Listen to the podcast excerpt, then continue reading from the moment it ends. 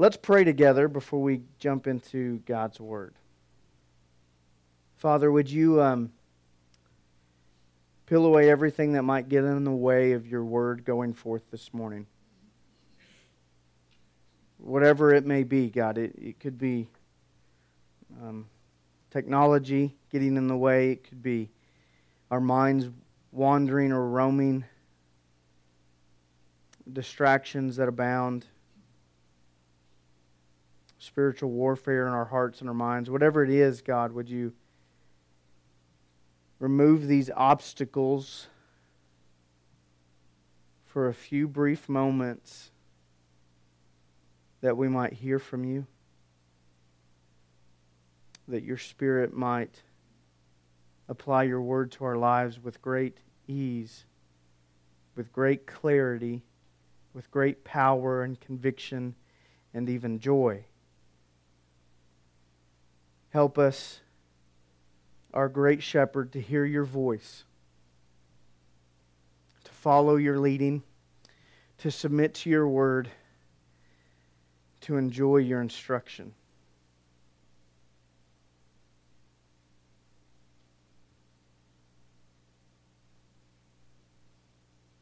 Lord, you're asking for our attention in this moment for just a few minutes out of an entire week. Help us to give it to you fully. In Jesus' name, amen. Would you please take your Bibles and open them to Colossians chapter 2 this morning? Colossians 2, verse 6. While you're turning there, let me tell you of um, two great tendencies that have been interwoven and evident throughout all of church history that every Christian, every church has to face, every generation has to face. I would call them, number one, an ungrounded passion, or, number two, a lifeless orthodoxy.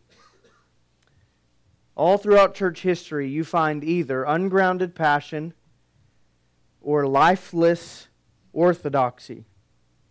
What I mean by ungrounded passion in a church is uh, a very active, very passionate, very lively group of Christians, but also a very ignorant group. Ignorant of clear and important biblical truths and instruction. Paul references such people when he talks about his Jewish brethren in Romans chapter 10. He says, I bear them witness that they have a zeal for God but not according to truth, not according to knowledge. They're passionate about God, passionate about who they think God is, passionate about the things of God, but they're largely ignorant of the truth of God. They don't prioritize the study of the scriptures, they instead prioritize activity over study. On the other end of the spectrum is lifeless orthodoxy. This is a group of people that are very grounded very grounded in biblical understanding and truth, very confident in their doctrine, firm in their beliefs and convictions, and yet largely void of passion, joy, or activity. Such people like this prioritize as critical the clear explanation of biblical truth, as they should, but they then minimize the need to express passionate faith or emotions or even minimize the need to be active in ministry. Those are the extremes, uh, one extreme to another, but both problems arise out of a wrong understanding and a wrong application of Christian living as defined by God in the Bible. We are neither to be ungrounded in our passion for God, nor are we to be lifeless in our beliefs about God. We are to be a people grounded in the truths of Scripture, yet so moved by the glories of Christ revealed in Scripture that we are the most passionate people on earth, the most joy filled people on earth, the most active people on earth for the glory of God.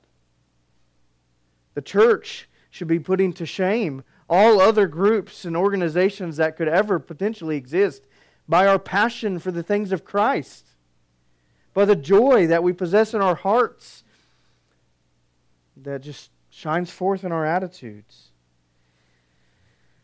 The Bible is abundantly clear that our understanding of Scripture is to inform our very living, our very attitudes, our very actions.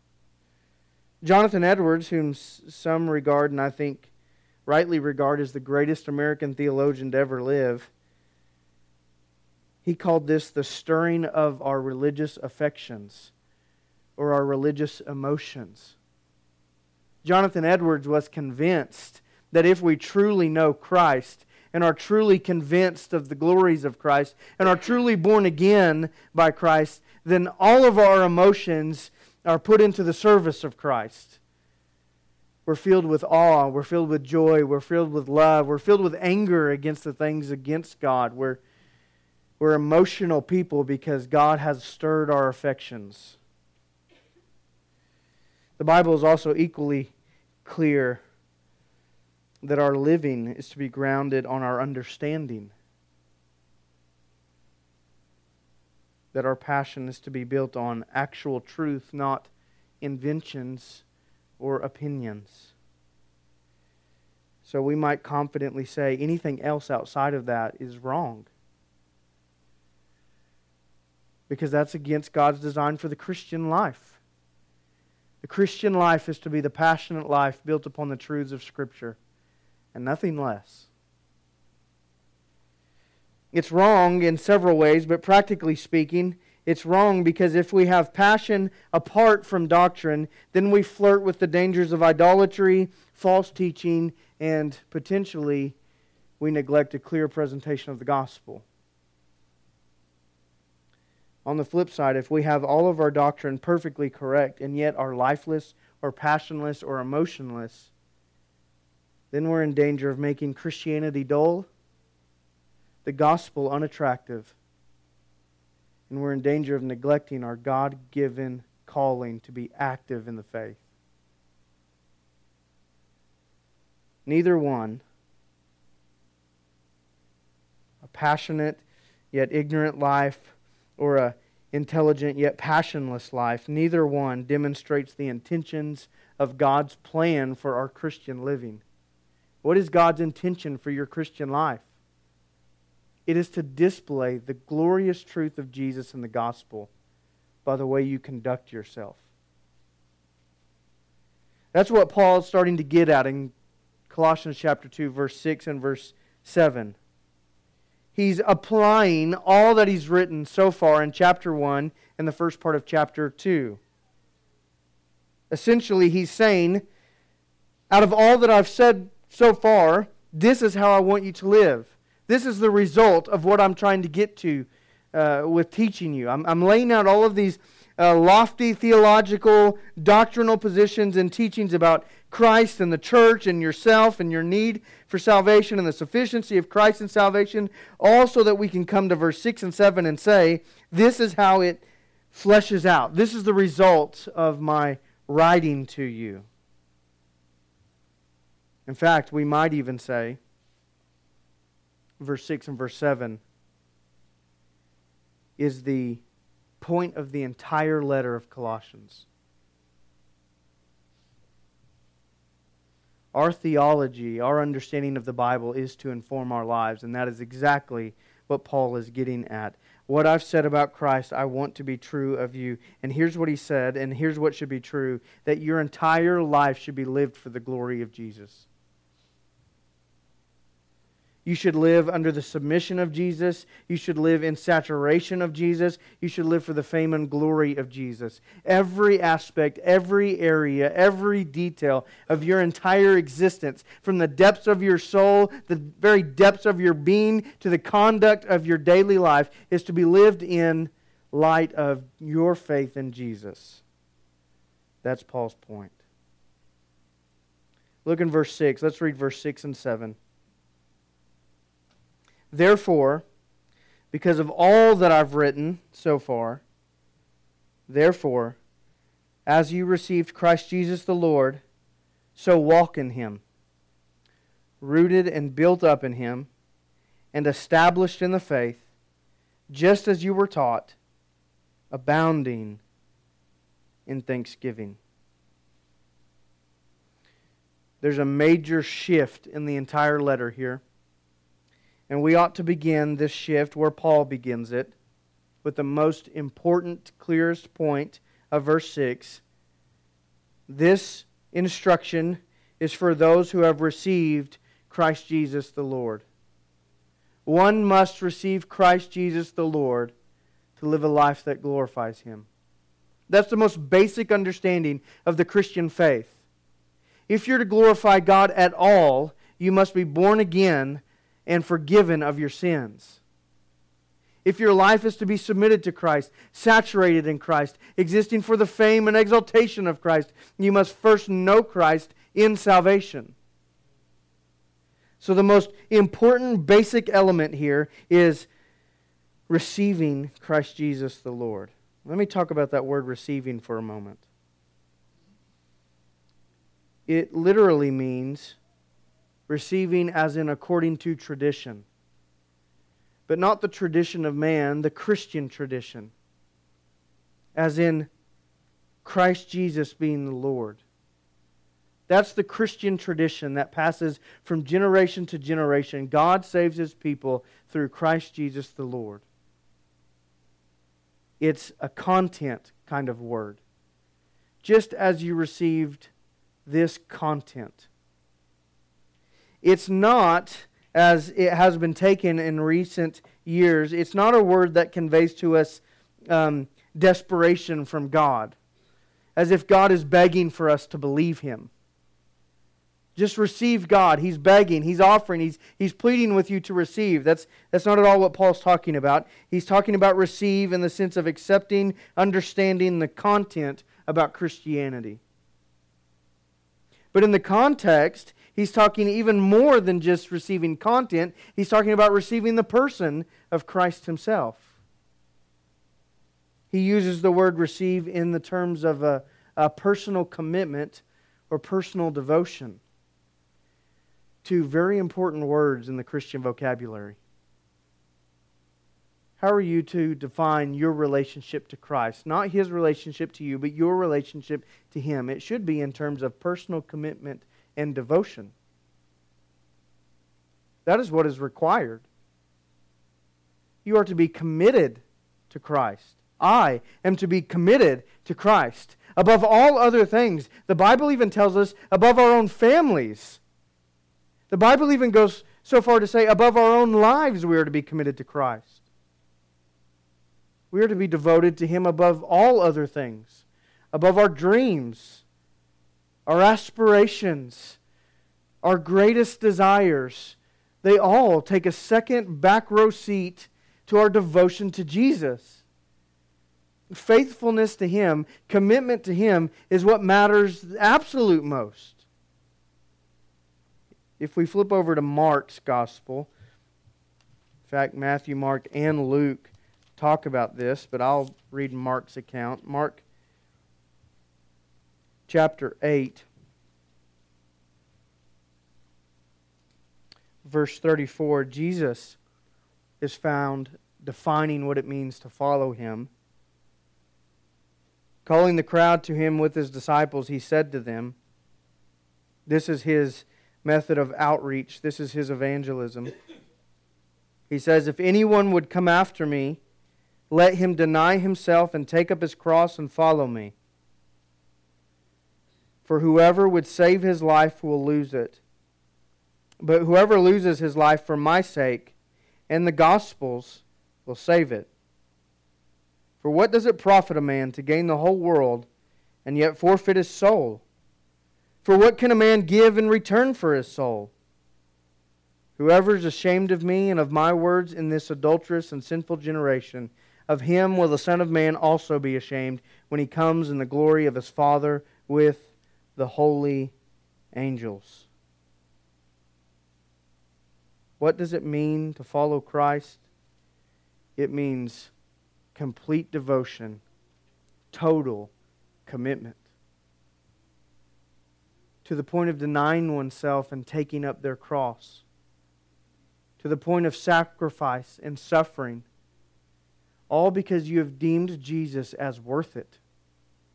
All because you have believed that Christ truly is your greatest treasure, your greatest reward, your greatest delight.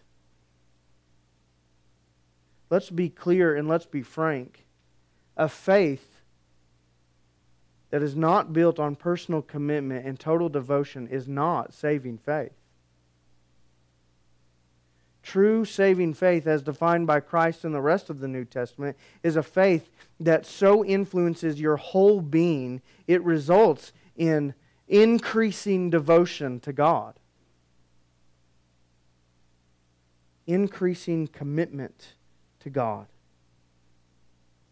Anything short of such wholehearted commitment may not be real salvation. I personally find it hard to conceive of someone who can profess to know Christ and yet not be wholeheartedly committed to Him. And I'm not talking perfection, but I am talking genuine devotion. How can you claim to know the glories of Jesus and taste of the great forgiveness of God and yet your life not be surrendered to Him? I find that to be, in my limited estimation, an absurdity.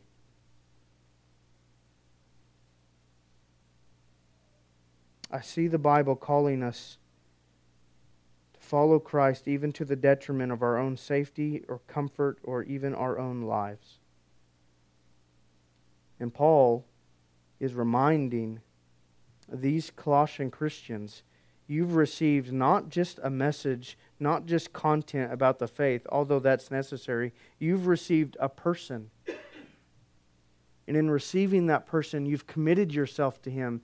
You've devoted yourself to him. You've united yourself to him. You've tied yourself off to him. He is your last hope, he is your only anchor.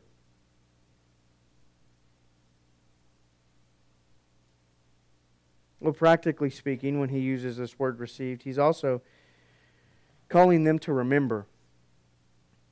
Remember the start of your faith. That would be good for us to do from time to time. Remember when Christ first found you, when Christ first called you. Remember that faith. Remember that commitment. Remember that eagerness Remember that life. Remember that passion. Remember that joy. Remember that peace. As you received Christ, walk in Him. Remember how you received Christ. Remember the start of your faith. Remember the person of your faith. And remember the content of your faith. That's what Paul's getting at when he reminds them of whom they have received. moving on through the verse, the actual emphasis is on the one that they've received. The structure of the verse says this, the language of the verse says this. The emphasis is on Christ Jesus, the Lord Himself, specifically on the word Lord. It's as if Paul is writing and saying, Remember the Christ Jesus who is the Lord. It's his way of tying back to all that he said about Christ. And what all has he said about Christ in chapter 1? Well, even if we just look at verse 15, or back up even into verse 12 and 13 and 14, or even back up into verse 3, or even back up into verse 1, we find that Jesus is God. The Father is the Father of the Lord Jesus Christ. Jesus is the one who possesses the kingdom. It's in Jesus we have redemption and forgiveness. Jesus, verses 15 through, through 20, is the supreme ruler of all things in creation, both visible and invisible. Verses 21 through 23, Jesus is the only sufficient one to reconcile you to the Father. Verses 24 through 29, Jesus is the mystery of God. Verse 28, it's Jesus that we proclaim and warn everyone and teach everyone with all wisdom that we may present everyone mature in Christ. And he repeats himself again it's Jesus who's the mystery of God and the one who will protect you from falsehood. He's reminded us of the supremacy of Christ and the, the sufficiency of Christ and, and the exclusivity of Christ. And, and that's what he's getting at here when he refers to him as the Christ Jesus who is the Lord. Remember whom you have received the sovereign God, the ruler over all things, the glorious and authoritative Christ. That tells us something about our faith. It tells us that when we come to Jesus for salvation, we're not coming to Him just as a Savior, but we're coming to Him as Lord of all things.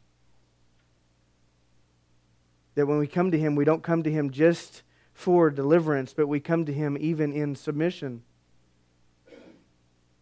If we believe all that Paul has said in chapter 1, then the natural outworking of such belief is saying, This is not just my Savior, He is my Lord. He is my God. And as my Lord and as my God, He is the supreme ruler of my whole life. My whole life belongs to Him.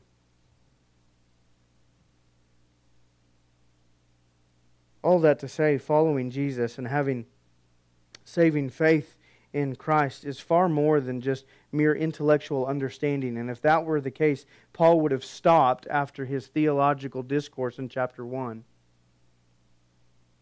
Our faith is not just academics. Our faith is not just lifeless understanding. Our faith is a faith that, uh, that a person orients his or her whole entire life around. It's a faith that penetrates to every nook and cranny of your entire deep being, of your soul. It's a, it's a faith that it infuses and injects itself and fills you up from the very depths of who you are.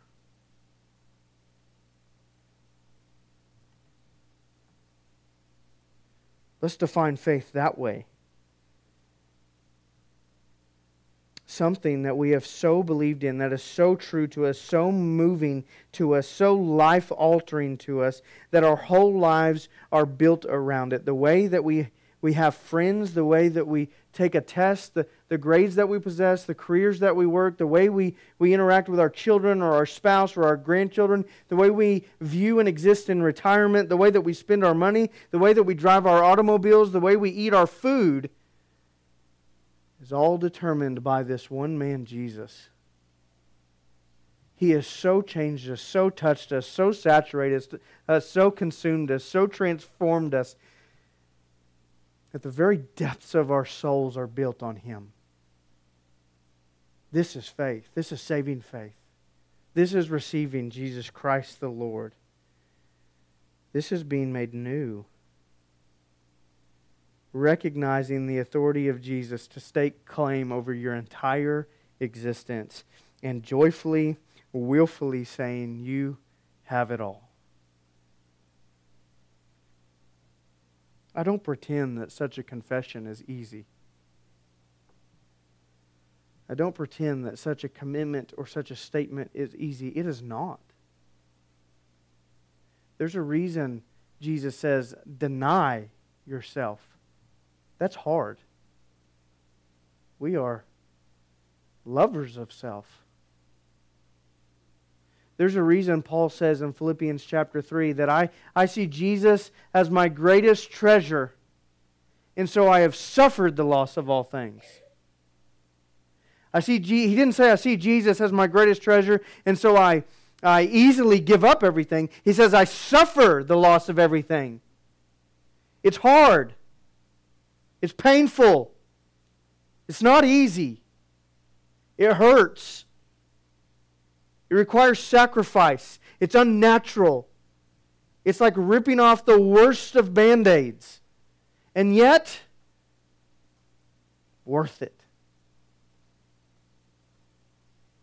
Suffer the loss of all things because Christ is worth it.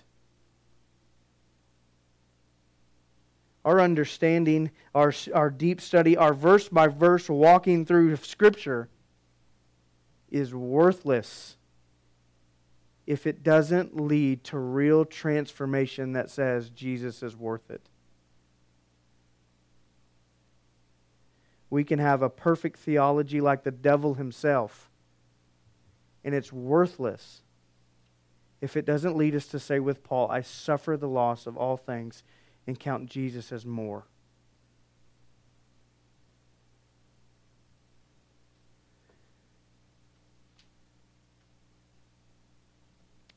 Verse 6, Paul gets into his first true imperative or true command in the letter. Now, certainly, he's conveyed and implied such commands throughout all of chapter 1 in the first part of chapter 2, no doubt. But with this transition uh, and the practical approach in chapter 2, verse 6, this is his first true command or outworking of all that he's taught, as I've said. It's the application of what he's taught. And this is the summary we are to be Christians not in name only, but in every single area of our lives. Not just in confession, but also in practice. So, the first truth of, of real Christian living that Paul gives us in verse 6 is walk in Him. You've received the content, you've received the person of Jesus Christ, you remembering the faith that you've had in Him. So, walk in Him. Live. Walk is a, is a common scriptural example. We find it in both the Old and New Testament quite frequently, and it's meant to convey the life that you're living.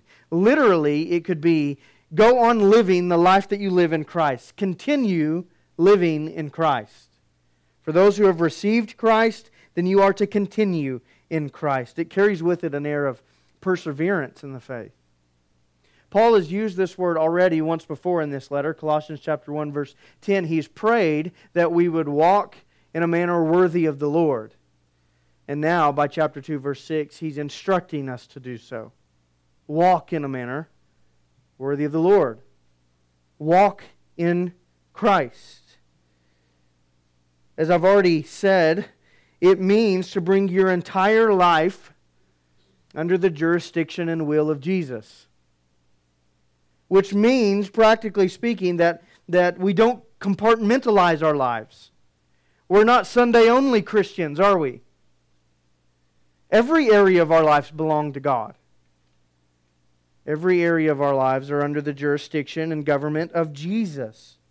So our entire thinking, the, the, the thoughts that have come into our minds, they belong to Christ and are be, uh, to be conformed to Christ what you think about your worst enemy, what you think about yourself, what you think about your, your spouse, what you think about your friends, what you think about any given thing, is to be conformed to Christ.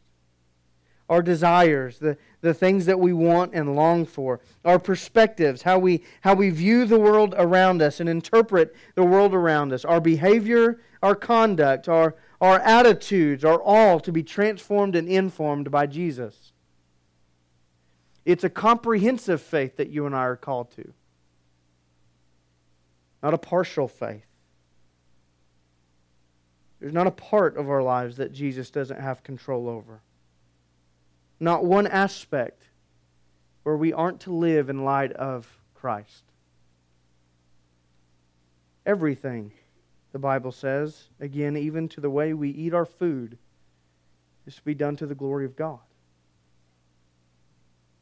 That's what Paul means when he tells us to walk. Every aspect of the way you live your life, do it for Jesus. Now, let me, before I go on, let me share some implications by, uh, that Paul uses or gives by using this word walk, because he uses it as an image inducing word term.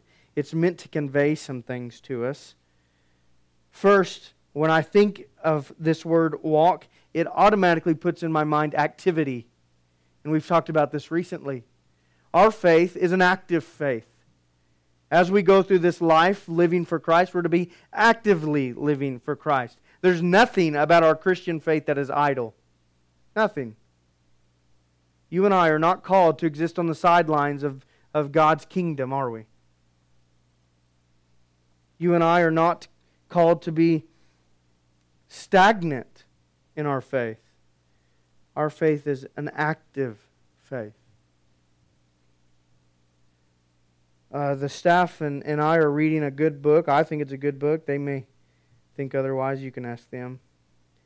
It's called The Compelling Community. We're reading a chapter a week. It's written by Mark Dever and Jamie Dunlop. And this week's chapter was um, particularly good for me. I want to read to you just one sentence out of that chapter. He said, One sign that many in your congregation are not saved is how hard you have to work to motivate them. I'd like to read that again. One sign that many in your congregation are not saved is how hard you have to work to motivate them. Why would he make such a statement? I wholeheartedly agree with the statement. Such a statement can be made because we don't belong to an inactive God. And we don't possess an inactive faith. We are to walk. We are to live actively for the glory of Christ. We are to exercise our faith in every area, every compartment, every nook and cranny of our entire lives. Secondly, when I read this word walk, it puts the image in my mind that effort is required. It's not always easy or natural to live a life for God, is it? But also, more than that, there's no such thing as coasting. We don't coast in our Christian faith. And we don't consume and we don't just warm a seat. We put forth effort. As we'll see in just a minute, a little bit, verse 7, um, it is all about spiritual growth. There is no coasting, effort is required. And thirdly, I've referenced before, perseverance is necessary. There are times, rough patches, where the, where the path is not well worn. It is bumpy, it is rocky, it is even painful and difficult to navigate, yet we must persevere, continue living a life for Christ. Therefore, Paul says, based on everything I've written thus far in the letter, as you have received Christ Jesus the Lord, continue living your life for Him. Continue persevering for the supreme ruler who is Christ. His sovereignty extends to every one of our lives, every area of our lives. Before we jump to verse 7, it is important that we say and highlight this. Such a life, a life lived in submission to Christ, a life lived for the glory of Christ, cannot be accomplished by one's own strength. It's important to highlight that Paul says, he doesn't just stop and say, just walk. He says, walk in Him which means Jesus is our strength and our supply.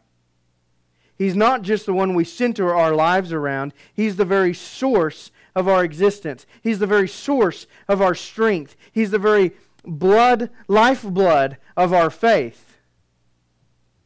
You cannot walk with God and glorify Christ with your life if you are not doing so in Him which means meeting with Him, which means studying His Word, which means praying with Him, which means meeting with His body and being encouraged by, by fellowship among God's people. It means saturating yourself with Him. You're memorizing Scripture. You're singing godly songs. You're thinking and meditating upon godly things. You're talking about godly things. Your whole life is not just centered around Christ, it is built on Christ. You cannot walk and live the Christian life you are called to live if you are not doing it with the strength and supply of Jesus. John 15 Attach yourself to the vine. Because Jesus says, apart from me, you can do nothing. None of us will live the Christian life perfectly on this side of heaven, and none of us will live the Christian life at all if we're not attached to Christ. Our union with Jesus is important, imperative. Don't let anything get in your way of walking with Christ. Don't let anything rob you of connecting with Jesus often, regularly, consistently, even constantly. any obstacle that prevents us from being with Jesus needs to be either redirected or removed entirely.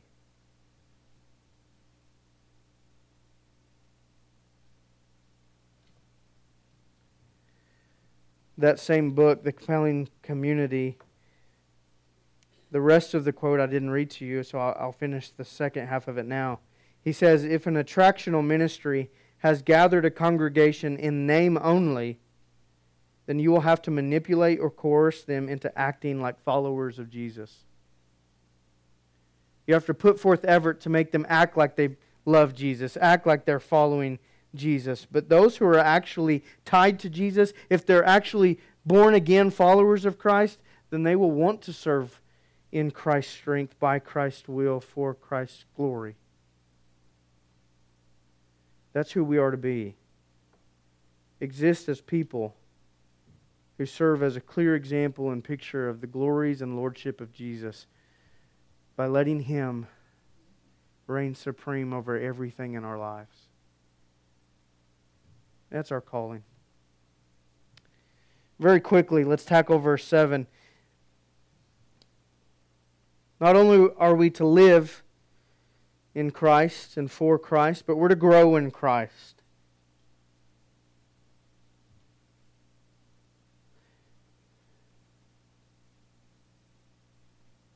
Paul focuses on two areas in which that happens. If you'll notice in verse 7, he uses these um, words that r- really go in good sequence together uh, rooted and built up. But he first says rooted and built up in him. And then the third word he says established, but it's established in the faith.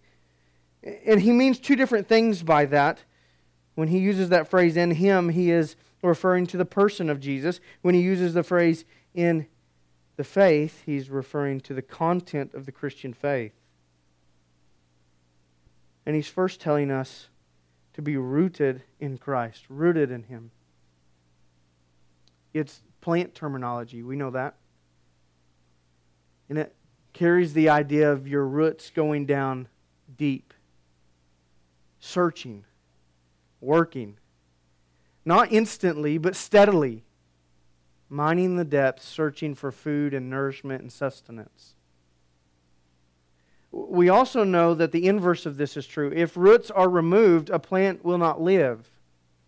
A plant's life is based on its root system. I have an ongoing war with gophers and moles in my yard, and it is never ending. I have sat on the porch with a gun but Jamie does not like that. And so I resort mostly to smoke and fire and water. Part of my problem with gophers is not just that they tear up my grass and make my yard uneven, but most importantly to me, they eat the roots of my plants. And when they do, the plants are dead. There's no hope. Now, sometimes I don't know when they eat the roots of my plants until springtime when a certain plant stops blooming.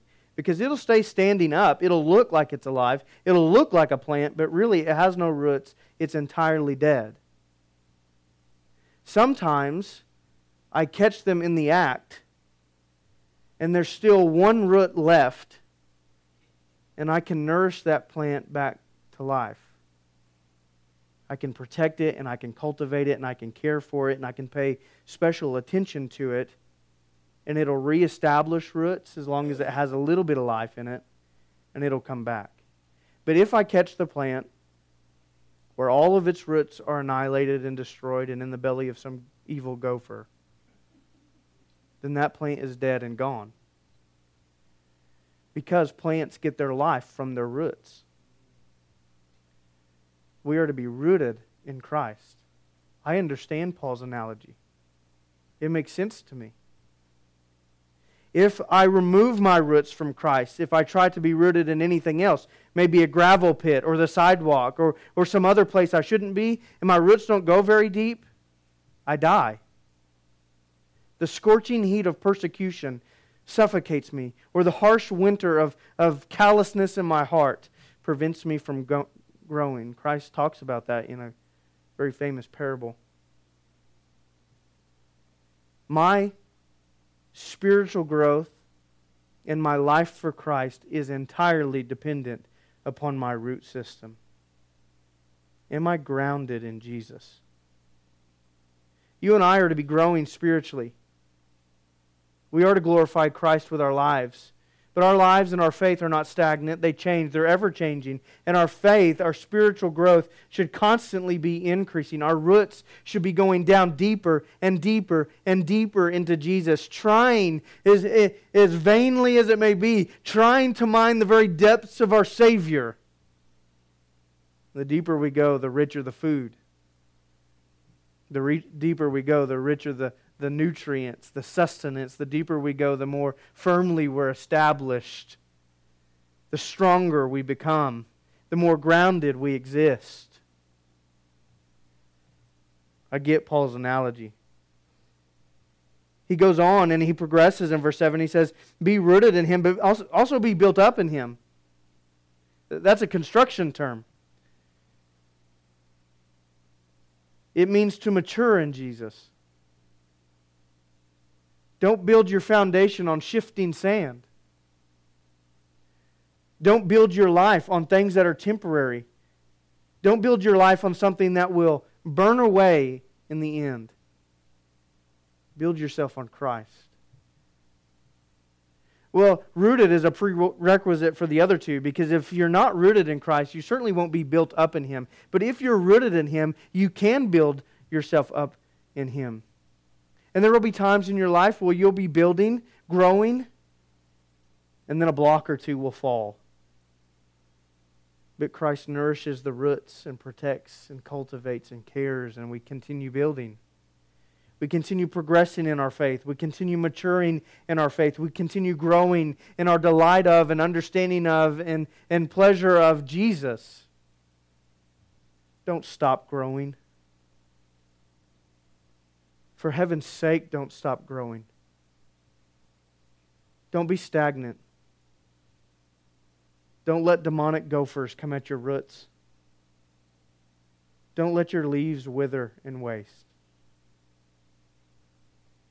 All of that is in the person Jesus. It carries a, relational element to it, a dependent element to it. be relational and dependent upon Jesus and, and dive deep into Him. Dive deep into Him with prayer and, and build up on Him. Find your confidence in Him, your life in Him, so that you would be even established in verse 7. Established in the faith. Notice he says, just as you were taught. That's because he's referring to your understanding of Christ. You and I have to be established. We're not getting to it this morning, but verse 8, look at his, look at his fear. He's already referenced it several times in the letter, but his fear is uh, I don't want anyone to take you captive by philosophy and empty deceit, according to human tradition, according to elemental spirits of the world, and not according to Christ. That, that's what I want to avoid. And so, what's the antidote to that? What's the answer? Well, we looked at it last week. It's Jesus, but also in verse 7, it's being established in the faith unmovable, grounded, sure in what you believe, convinced. Biblical illiteracy is not an option. We have to know the scriptures. We have to be faithful in the church's opportunities to grow together, to study together. We have to be faithful to do so in our own daily lives. And when we struggle, we have to be faithful to seek the help. We must be people established in the faith. Jude writes his little letter to combat false teaching and false teachers. And the point of his whole letter is to contend for the faith. You and I can't contend for the faith if we're not established in the faith. We can't grow in the faith if we're not established in the faith, established in our conviction and understanding of Christ.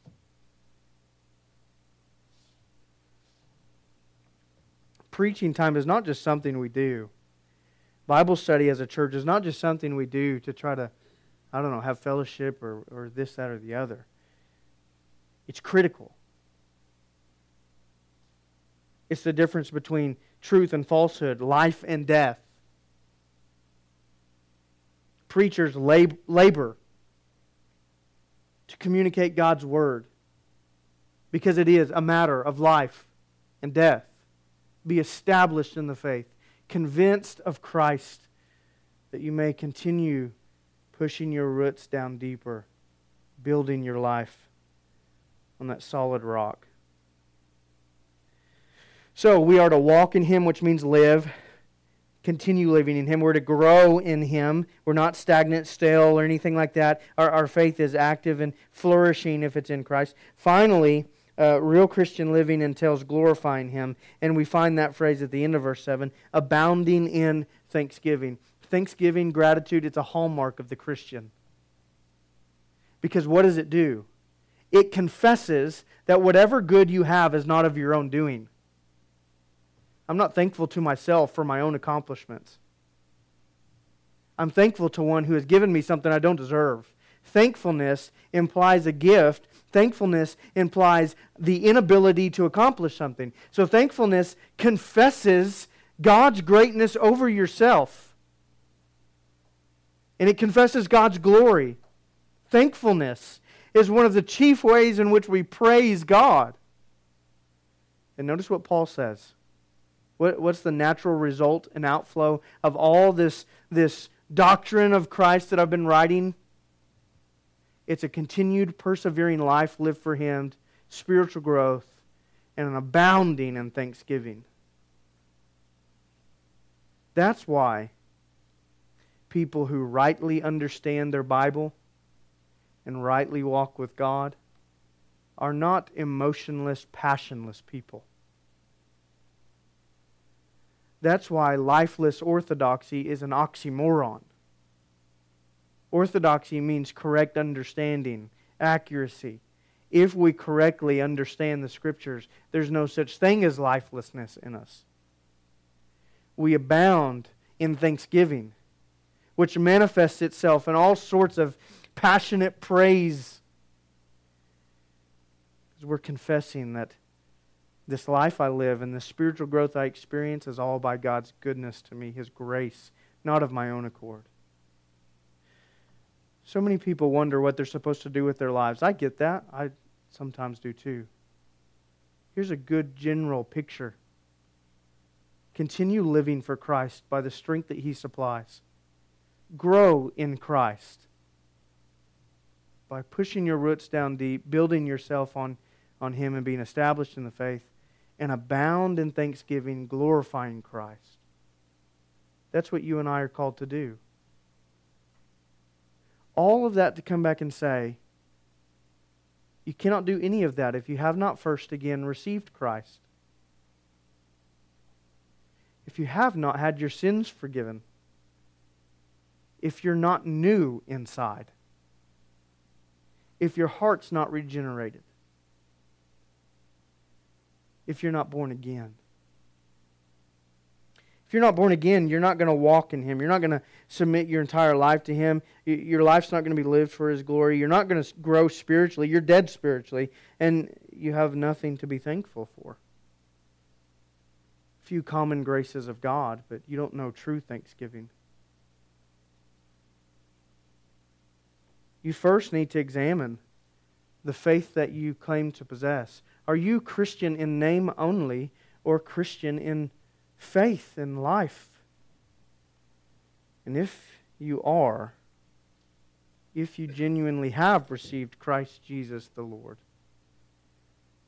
then strive. Let's strive together to walk in Him, to grow in Him, to glorify Him.